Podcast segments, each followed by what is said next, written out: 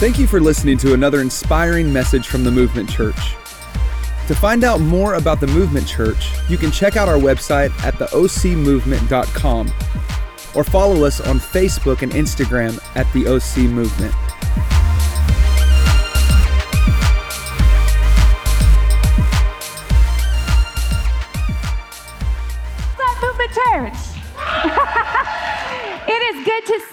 In the room, and those of you that are tuning in online, we're so excited that you're here. My name is Megan. For those of you I have not met yet, my husband Kerry and I are the lead pastors here at the Movement Church, and I just want to tell you, I am so proud of you.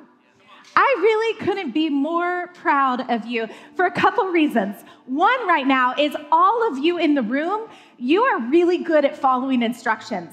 Do you know how I know that? Because you're all sitting right in the center of the room. And that means, come on, give yourself a hand. That means you were like, okay, this time I'll listen to the ushers and I'll move into the center of the room, even though I want to hide on the sides. But I love it because I get to see everybody when I'm preaching. And so good job. Pat yourself on the back. You did a good job today. If you're online, I'm sorry. Just imagine the room right now, okay? They're packed in this place, and I'm excited to get started. But really, I really am proud of you for showing up on Saturday night in church, leaning in, saying, God, what do you want to speak to me? And for those of you who are logged in online tomorrow morning, Sunday morning at 10 a.m., hey, I'm proud of you. You got up this morning. You rolled out of bed. Hopefully you put some clothes on. And you're tuned into church right now. What better place to be? I'm so proud that you're here. And we're going to dive in today. But before we do that, I was thinking as Pastor Joe and Israel were up here entertaining us, because that was so much fun, I was thinking, I want you to know that next week with Movement Night, you need to make plans to be here. I'm really encouraging you as a pastor, make plans to show up in the room Sunday night. And don't skip Saturday either, okay? This is not like I'll just go on Sunday and not Saturday. No, I'm telling you, come both times. Both are going to be amazing. But we have a special worship leader that's going to be in joining our team, and her name is Michelle Lutz, and I just think you're going to want to be in the room. She's going to be with us Saturday night, but she's going to be with us again on Sunday night for Movement Night, and you don't want to miss it. I think God's got something pretty incredible in store for us, and if you haven't joined us in person yet, maybe that's the week that you want to give it a try. We'd love to see you there. But we're diving in tonight to a brand new series called Walking With Wisdom. And it's from the book of Proverbs. Now, I don't know if you've read the book of Proverbs in your Bible, but the book of Proverbs is like a PhD in wisdom.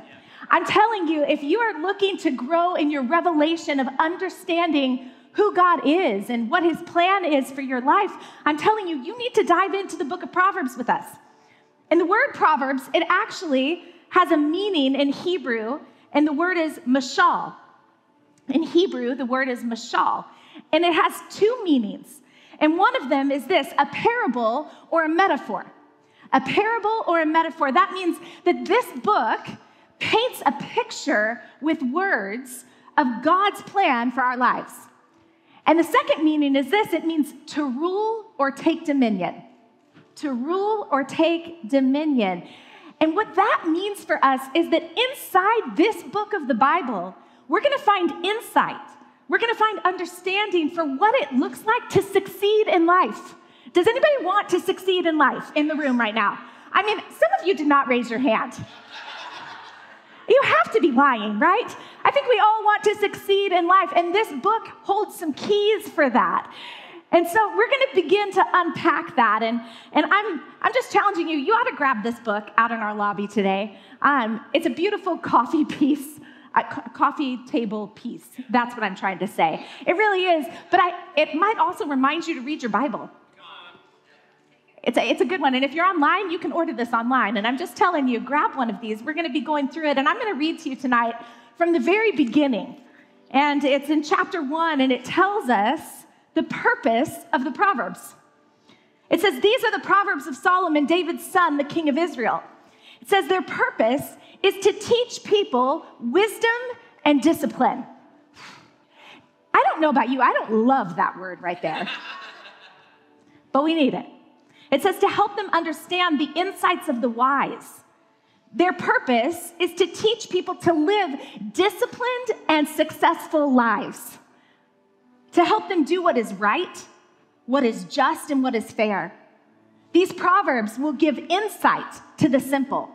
They'll give knowledge and discernment to the young. Come on, teenagers and college students, this is for you. Let the wise listen to these proverbs and become even wiser. Let those with understanding receive guidance by exploring the meaning in these proverbs and parables, the words of the wise and their riddles. Listen, it says this: the fear of the Lord is the foundation of true knowledge, but fools despise wisdom and discipline. I don't know about you, but I don't want to be in the fools category.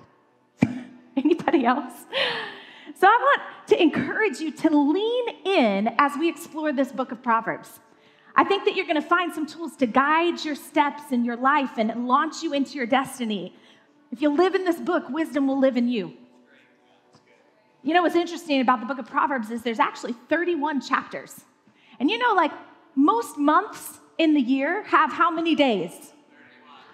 31 days, which means you could read a proverb a day for the rest of your life and probably learn something new every single time. The Word of God is living, it's active, it's applicable for us every day of our lives. And so I want to challenge you to dive in with us.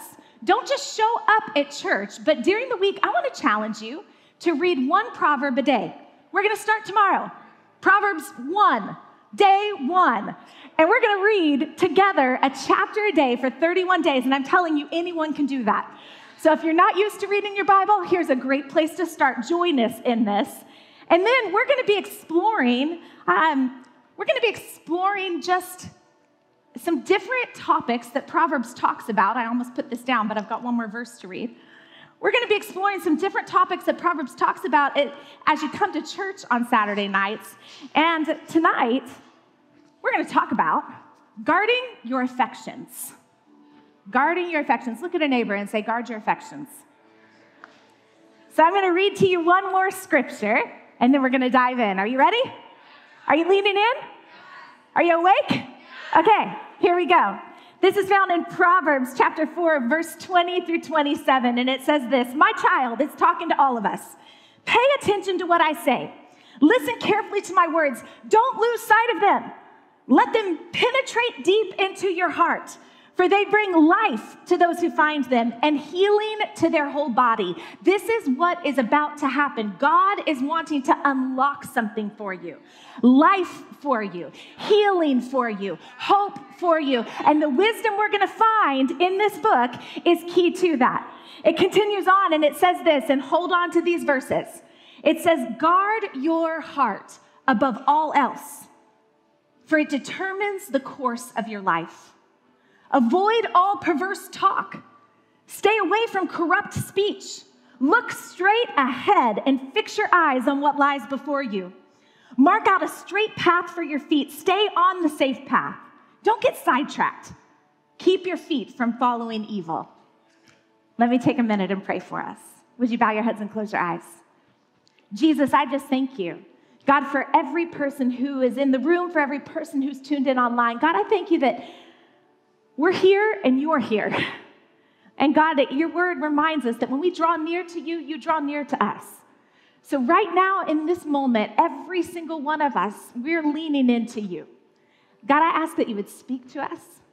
God, I ask that individually, every single person would hear your voice. God, that you would encourage our hearts, that you would challenge our hearts, and that you would help us to grow in wisdom and understanding because we want more of you. In Jesus' name we pray. Amen. Amen. That just means I agree. You know, we're going to talk about this scripture called guarding your affections, guarding your heart. And so as I was starting to prepare for this message, I was thinking, how do I explain to everyone who's listening what it looks like to guard something? And so the best picture that I could give you right now, and I know you can't see her, I should have had you bring her to me, but we've got baby Ariel here on the front row, Pastor Israel and Sophia's little baby girl, and she is like 4 months old. Okay. If Pastor Israel and Sophia brought me their baby and they said, I want you to watch baby Ariel, and they handed her to me, they would essentially be telling me, Meghan, I'm expecting you to guard her with your life because she's their baby. She's their little girl, and she means the world to them.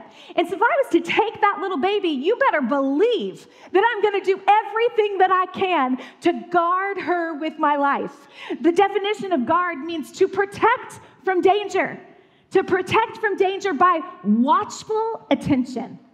By watchful attention, to tend to carefully and intentionally, to preserve and protect. So this is what the scripture's telling us when it's telling us to guard our heart. It's saying, hey, I want you to pay really close attention to what's going on inside of your heart. I want you to protect it. I want you to know what's happening. I want you to be intentional with your heart. The scripture says, guard your heart above all else, for it determines the course of your life. Listen, for all of us, I think we're very well aware that your physical heart, it has everything to do with your life, right? If your heart stops, your life stops, right? It's the central organ in your body. And spiritually speaking, you need to understand that the heart is central to everything in your life. The heart is our inner being. It's our soul. Listen to this, it is our real self. And I just kind of want to linger there for a moment. Because when you stop and you think about your real self, what comes to mind? You see, this is our heart. It's from our heart that our deepest thoughts and desires come from. And what's on the inside will sooner or later express itself on the outside in our words and in our actions. You know, as I was reading the scripture, the Hebrew word for heart that is used in this passage of scripture, it's pronounced lev. And it has several different meanings, and I just found them so interesting as we're thinking about our heart. So I want you to think about your heart as I read these definitions. It says one's inner self, one's inclination, disposition, determination, courage, will, intention, attention, consideration, and reason. You know, when the word heart is used in the scripture, it often refers to the mind or the soul. And if you've been here for the past series that we were walking through, we talked a lot about the mind and the soul. We talked about the fact that as a man thinks in his heart, so is he. So I want to ask you tonight, what is getting the attention of your heart? Answer that question for yourself. What is getting the attention of your heart? You know, we just recently moved, and I don't know about you, I hate moving, but I was really excited about where we were moving, so that was helpful. But we had to pack up our entire house in boxes, and we packed everything into a storage unit for a little while. And in that storage unit, it was absolutely full of boxes. I think we have a video. We're gonna give it a go. Can you guys see? Okay, it was packed. From the front to the back, from the bottom to the top. I'm telling you, we fit as much in that storage unit as we possibly could. It was packed. And I was thinking about our hearts, and I was thinking how our heart is like a storage unit. It's the storage unit of our life. And if you were to take some inventory of what is in the storage unit of your heart, what would it look like? What would be the boxes that are stacked in the storage unit of your heart? I really want you to consider this for a moment. You know, when we were packing, I found this old box of memories, and we began to go through it, and I found, I don't know if any of you keep memories, but I began to find things that I thought, why did I keep this? Like, there was some random stuff in these boxes, and so we were going through and cleaning out, throwing some things away, keeping other things, but one of the things that I found was this Ziploc bag, and inside of it was a Ritz cracker. You guys, I have no idea why we kept a Ritz cracker. But I can tell you this, that Ritz cracker looked exactly the same when I opened it as it did 20 years prior when I put it in a memory box. I hate to tell you this, but we should probably not be eating Ritz crackers. It's like probably poison. Just letting you know, there was some crazy things in the boxes as we were packing them away, and I just wonder what might be some things in the storage unit of your heart. What might be some memories, some things that might be poisoning your soul? Could it be offense? You know, offense lingers. And when left in the storage unit of our hearts, offense often becomes bitterness. I wonder how many of you might be able to reflect on some bitterness that maybe you've held on to, like that Ziploc bag with the Ritz cracker tucked away in the storage unit of your heart. What other things are there? Maybe it's rejection. You know, when I think about memories and I think about the memory boxes, I look at pictures and friendships and people that were in my life at one time but maybe aren't there now. And it's easy for rejection to get tucked away in the storage unit of our heart. Maybe it's lust. And this is the kind of box that when we hold on to the thoughts, the pictures, the replays of the things that we've looked at or done, when we hold on to it in the storage unit of our hearts, these are the things we like to tuck away and really make sure they're covered up. What's going on in the storage unit of your heart?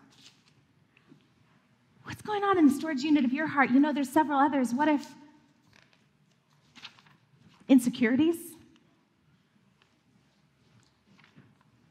Shame? What's in the storage unit of your heart?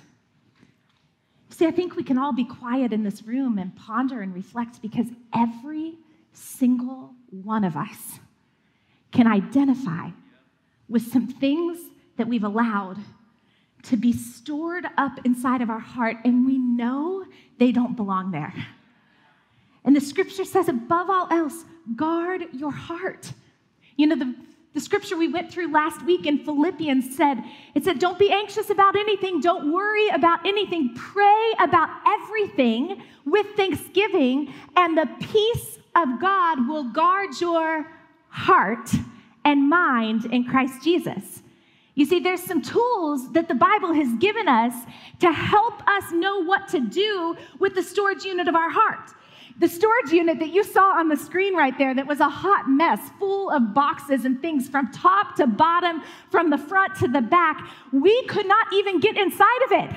So we had to pay somebody to help us organize it, to clean it out, to get rid of some of the things that didn't belong and to help us organize the things that did belong. And I'm just saying there are some tools in the scripture for you and for me that will help us learn what it looks like to guard our hearts. You see, the Bible tells us that guarding our hearts is really an act of surrender. For those of you who are here and you would consider yourself a follower of Jesus, this really applies to you. Maybe you're here and you're just checking us out. You're not sure where you stand in your faith, or you just tuned in online and you're like, I don't really know what I believe. Hey, permission to belong before you believe. But if you're here and you call yourself a Christ follower, then I just want to remind you that when you made a decision to follow Jesus, oftentimes we refer to that as asking Jesus into our heart, inviting Jesus into our heart. Why? Because when we invite Jesus into our heart, essentially we're saying, God, I'm surrendering my life to you. I'm inviting you in to the place where everything from my life flows. I'm inviting you into the storage unit of my heart, and I'm saying, God, I'm tired of trying to do it on my own. I'm surrendered to you. Would you help me in this storage unit of my heart to get rid of the things that don't belong and to help me hold on to the things that do belong there? That's what I'm doing when I'm inviting Jesus into my heart. I'm saying, hey, I'm not trying to hide it anymore. I'm not trying to keep you out. I'm surrendering this to you. You know, when you have guests over to your house and it's a hot mess, and you take everything that you can find and you stuff it in like a closet or a room, and then your guest is walking around the house and they start to open that door and you're like, not that one! Anybody? I think sometimes we approach God that way. Like we don't want him to see what's in the storage unit of our heart, but yet he knows it all anyway.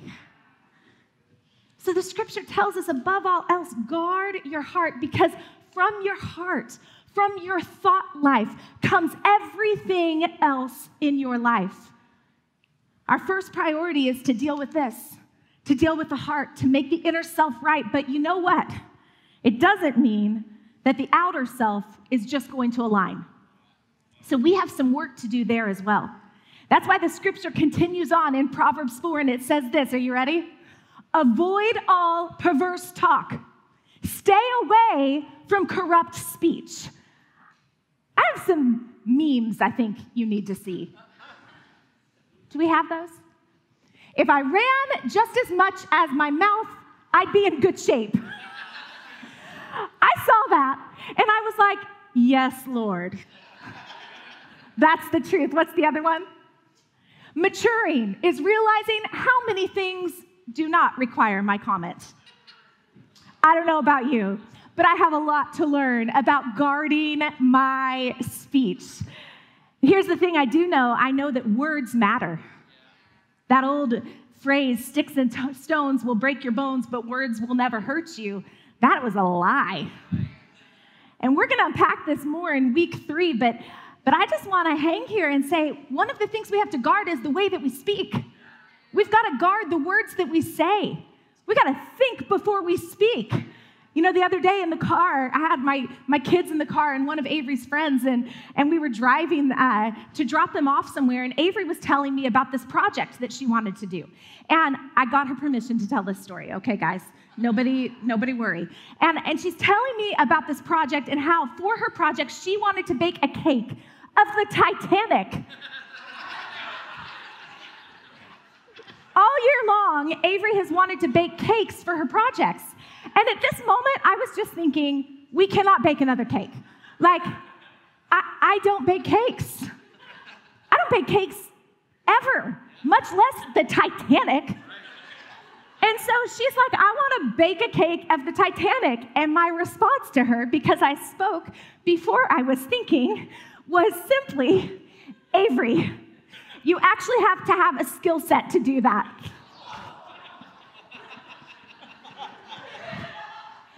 My daughter, Brooklyn, goes, oh my gosh. We all were laughing really hard and like crying at the same time. Here's what I meant. What I meant was, I don't have the skill set to bake a cake like that, and you are not a cake baker. Therefore, no one in our family can help bake a cake of the Titanic. That's what I meant. But it's not what came out of my mouth. I had to call my daughter and apologize to her and say, I promise, I was not saying that it's impossible for you to bake a cake, and I believe in you and anything you set your mind to do. And I really felt bad about it, but how many of you are guilty of just speaking before you think? Anybody? Do I have any friends? I tell Pastor Carrie this all the time. You should think before you speak. It hasn't worked yet.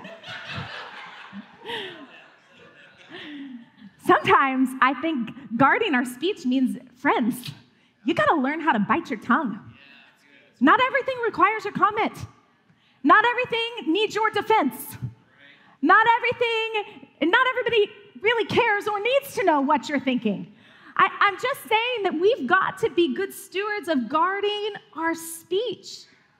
Proverbs makes it clear throughout the entire book of Proverbs, read it, you'll find out, that crooked speech points to the path of the wicked. It's not a path I want to be on. It says, stay away from corrupt speech.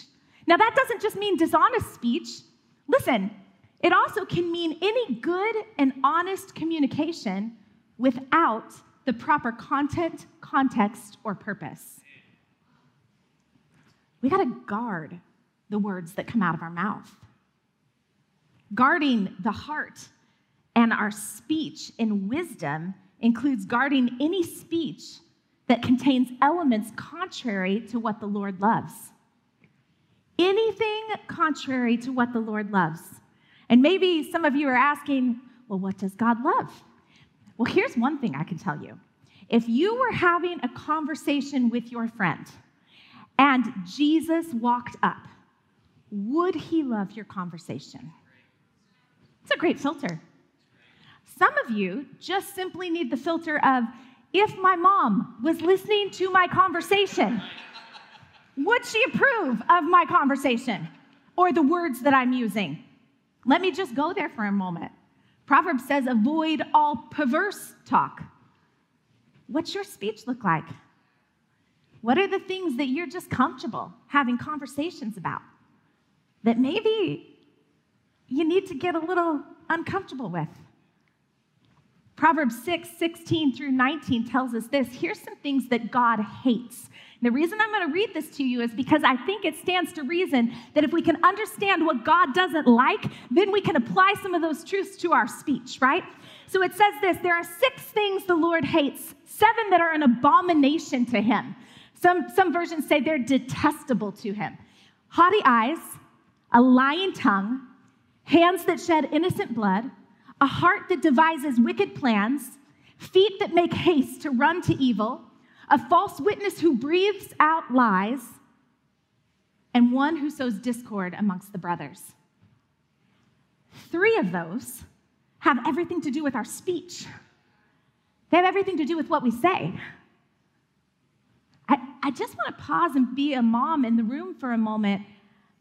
How many of you, and please don't raise your hands, how many of you struggle with lying?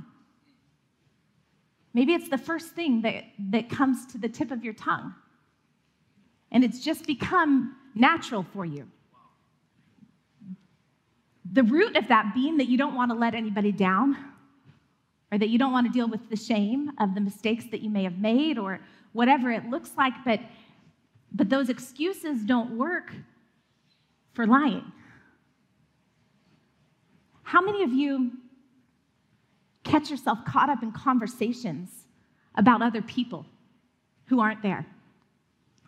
You don't have to raise your hand, but I would imagine every one of us is guilty of this. Getting caught up in a conversation, whether it's because we're angry and offended or because we just heard something about someone and we've got to share it with our friend.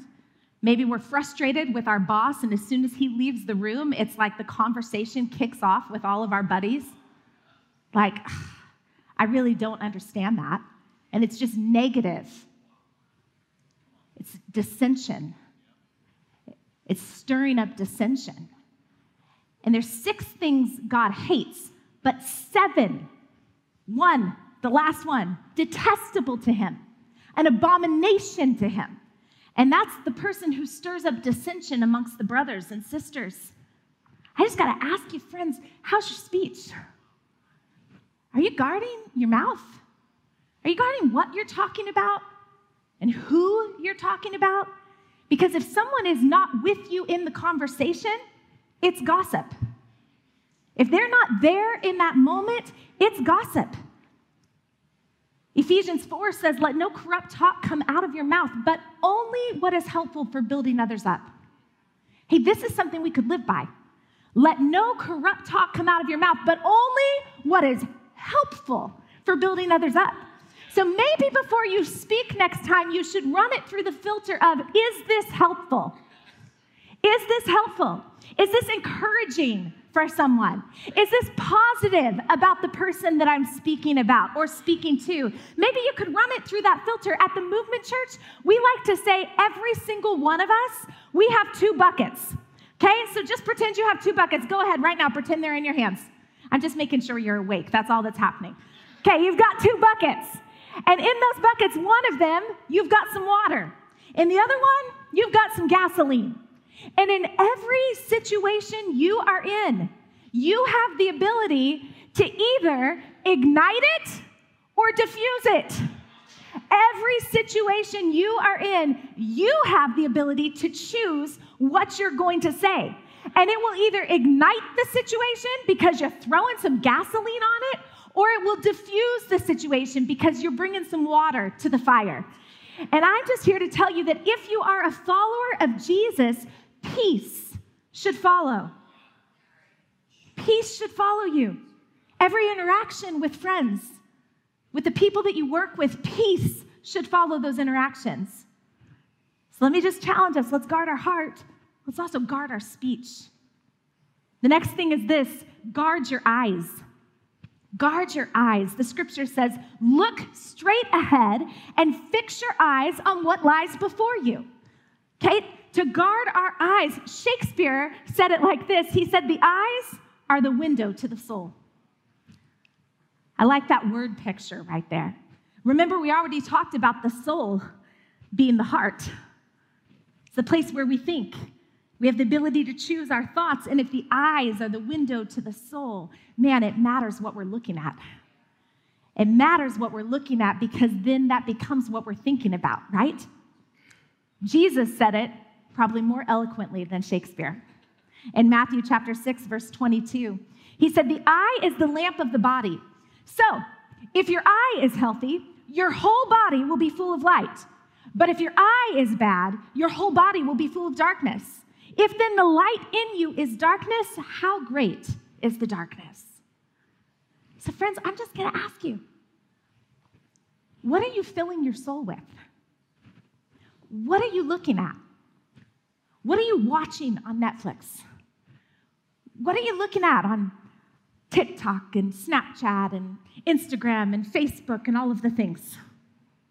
What are you filling your soul with? You see, you're feeding yourself something. You are feeding yourself something. So it matters what you're feeding yourself. It matters what you're looking at. This is one of the reasons at the Movement Church, you will always hear us challenge you to get in the Word of God and to read it daily. Do you know why? Because we believe that what we are looking at and what we are feeding ourselves matters. So we start our day with the Word of God, with the truth of the Word of God, with the wisdom that is found in His Word so that we can apply it to our life and to our thoughts. That's one of the reasons I'm encouraging you, hey, dive into the book of Proverbs with us. Read it every single day because what we feed ourselves matters. You know, some of you are feeding yourselves, you're feeding your soul with the endless scroll.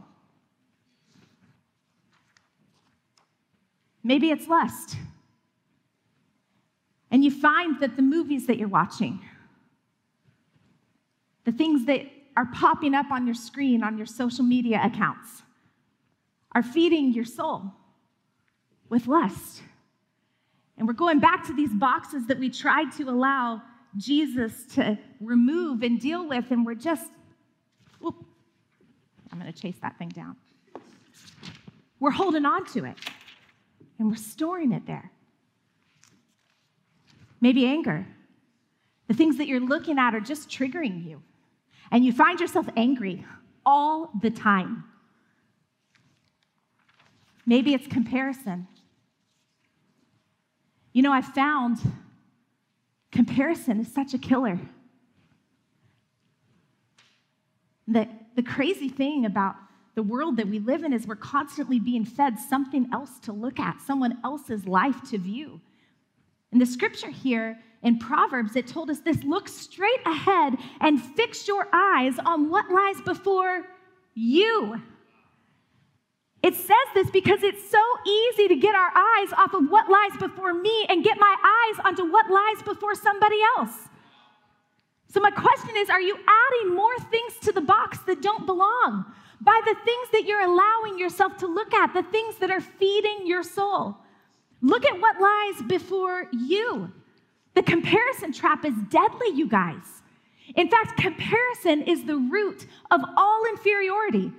If you compare your life, your house, your children, your parenting, your spouse, your job to anybody else, I guarantee you it is a recipe for inferiority. It is a recipe for inferiority. It's a recipe for jealousy. And we're just feeding our souls in the storage unit of our hearts are getting clouded up with the things that don't belong. So I want to challenge you. What are you feeding your soul with?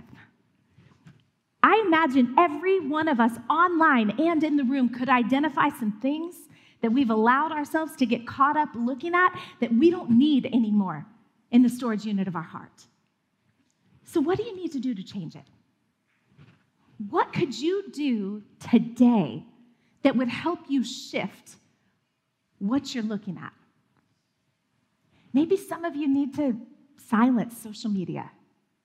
Maybe some of you need to change the shows that you're watching. I can't speak to that for you, but if you will allow Jesus into the storage unit of your heart and say, I surrender, it's all here for you to look at, God, and if it doesn't belong, I don't want it anymore. If you'll be willing to do the work and evaluate how do I need to guard my eyes, I'm telling you the Holy Spirit will lean into you and quicken to your heart right now in this moment something that needs to change. This is how we grow in wisdom. The final thing is this. It says, guard your path. The scripture says, mark out a straight path for your feet. Stay on the safe path. Listen, friends, don't get sidetracked. Keep your feet from following evil. The ESV version of this says, ponder the path of your feet. The word ponder means this. It means to make level. Are you making a level path for your feet to walk on? Are you clearing out the rocks and the debris that might easily trip you up? Listen, Hebrews 12:1 says this, therefore, since we are surrounded by such a great cloud of witnesses, let us also lay aside every weight and every sin which clings so closely, and let us run with endurance the race that is set before us. I just want to ask you, that scripture says there's a path in front of us. There's a path that God has created for you to walk on. You need to know that. I don't have these scriptures in my notes, but the Bible clearly tells us, it says that you were created with a purpose.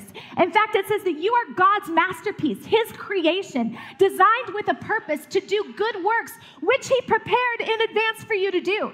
So you need to know God created you with a specific path for you to walk on. Your life has purpose. You may not have discovered what that looks like yet, and I hope to introduce you to my friend Jesus because he will introduce you to your purpose. But I want to tell you, there's a purpose and a plan, a specific path for your life, but you, my friends, get to choose if you're going to walk on it. You get to choose what that path is going to look like. So when Proverbs tells us to ponder our path, to ponder our steps, it's actually saying make a level path. So Hebrews helps us know, how do I make a level path? I've got to get rid of the stumbling blocks. I've got to do away with the sin and the things that so easily trip me up. They hold me back from pursuing the purpose that God actually has for me. So what is the sin that so easily entangles you? And can I just dismantle the idea that there is one sin that is greater than another? For those of you in this room that are feeling shame because you feel like the sin that you struggle with and that is entangling you is bigger than anybody else and no one could ever have grace for you, and you deal with shame every single day, battling the lies of the enemy that are trying to keep you in bondage, I'm here to tell you there is no sin. that is greater than another. And for those of you in the room that might struggle with pride and think that you've got things together because your sin's just a little sin, hey, my friends, it's all the same in God's book. And God's grace is sufficient for you too. But what is the sin that so easily entangles you? What is going to keep you from walking in the plan and purpose God has for you? What's the stumbling block? I don't know, but I bet you do. I bet you can identify because it's what plays in the soundtrack of your mind. So what can you do that would remove that temptation? What's one thing you could change? I think it's going to require a posture of surrender that says, as much as I don't want you to see what's in this box, Jesus, I give it to you. I surrender it to you. I don't know how I'm not going to struggle again, but I'm trusting you. Just a posture of surrender. But I would also go as far to say, just about every sin that you might find yourself struggling with, one of the greatest steps that you could take is confession. See, some of us are hoarders. We got all these things hoarded up in our life, and we don't want to let anybody see what's in there. It's like, man, if nobody gets a peek at what's inside, they won't know how bad things really are. And the problem is it's keeping you in bondage. It's keeping you from walking in the purpose and the plan that God has for you. And so some of you are going to need to take a step of confession. You know, tonight when we worship at the close of service, there's a station over here called the Station of Surrender. And we'll stand and we'll worship and people will be free to move about the room, but maybe what you need to start with is just writing that sin down on that piece of paper and crumbling it up and putting it in that basket. It's just a sign. It's an act of faith to say, God, I'm giving this to you. Nobody's going to look at them, but it may be the next step you need to take. And for some of you, I would dare say a lot of us, you may need to find a friend that loves Jesus, who you can share the struggles with and allow them to speak to some of the things you've been storing in your heart. Because if you've been hoarding, you need some friends to come help you deal with it. Some friends who love Jesus. You need them. That's why we do connect groups at the Movement Church. I just want to encourage you, God has so much for you. I've taken too long and I've kind of gone off my notes because I feel that some of you just need to be reminded God loves you. He's got really good things in store for you. The Hebrew word for path means the direction of our life. And one of the definitions of feet means action. So when the scripture tells us, mark out a straight path, the direction of your life, a straight path for your feet, the action you're going to take. Stay on the safe path. Don't get sidetracked. Keep your feet from following evil. What the author is saying is stay on target with the direction of your life. Don't be sidetracked or derailed by sin or distractions. Don't pull up a beach chair and kick back in this life that God's given you to live and just watch it pass you by. No, God has a path for you to walk down. He's got a purpose for you to be living. So I'm challenging you, don't just sit back and relax. It's time to clear the path in front of us and to say, God, I'm going to walk and live this life with purpose because you created me with purpose. And to do that well, we've got to guard our hearts, guard our speech, guard our eyes, and guard our path. So as I close out today, I just want to come back to the fact that maybe you came into this room, or maybe you tuned in online. And when you hear this message and we talk about the storage unit of your heart, maybe you really are struggling. And maybe you've never made a decision to invite Jesus into your heart and to give him the reins of your life. Maybe you have. But if you were honest, you've just been running from God and trying to do things your own way and really trying to, hide all of this. So God's not shocked by this. He's gracious. He's loving. You don't have to get this all cleaned up before you come to him. You don't have to get your life in order before you make a decision to follow Jesus. You just simply have to be in a place where you say, I'm tired of doing this on my own. And I'm going to give my life over to a God who loves me, who created me with purpose, who has good plans for me. And I want to take this last moment and pray with you. So I'm going to invite everyone in this room to close your eyes and to bow your heads. Everyone online, wherever you're at right now, just close your eyes and take a moment. And if you're here in this room, if you're tuned in online and you've never made a decision to follow Jesus, today is your day. And maybe you've been running from God, and it's time to come back and get on the path that God created you for. Today is your day. And I'm just going to invite you to pray a simple prayer with me. From the quietness of your own seats and the stillness of your own heart, just make this between you and God. Just say this simply, Jesus, I know that you're real. Thank you for giving your life for me. Thank you for loving me. Thank you for forgiving me. Today, I'm making a decision to follow you. And if that's you and this is your prayer, I just want you to let these words be your own. Just say, Jesus, I give you my life. In Jesus' name we pray. Amen. If you prayed that prayer with us today, we are so excited to be a part of this journey with you. Please email us at info@theocmovement.com. And if you were not in the area, we would love to help you find another life-giving church near you. Please send us an email at info@theocmovement.com. Thank you again for listening to another inspiring message from the Movement Church.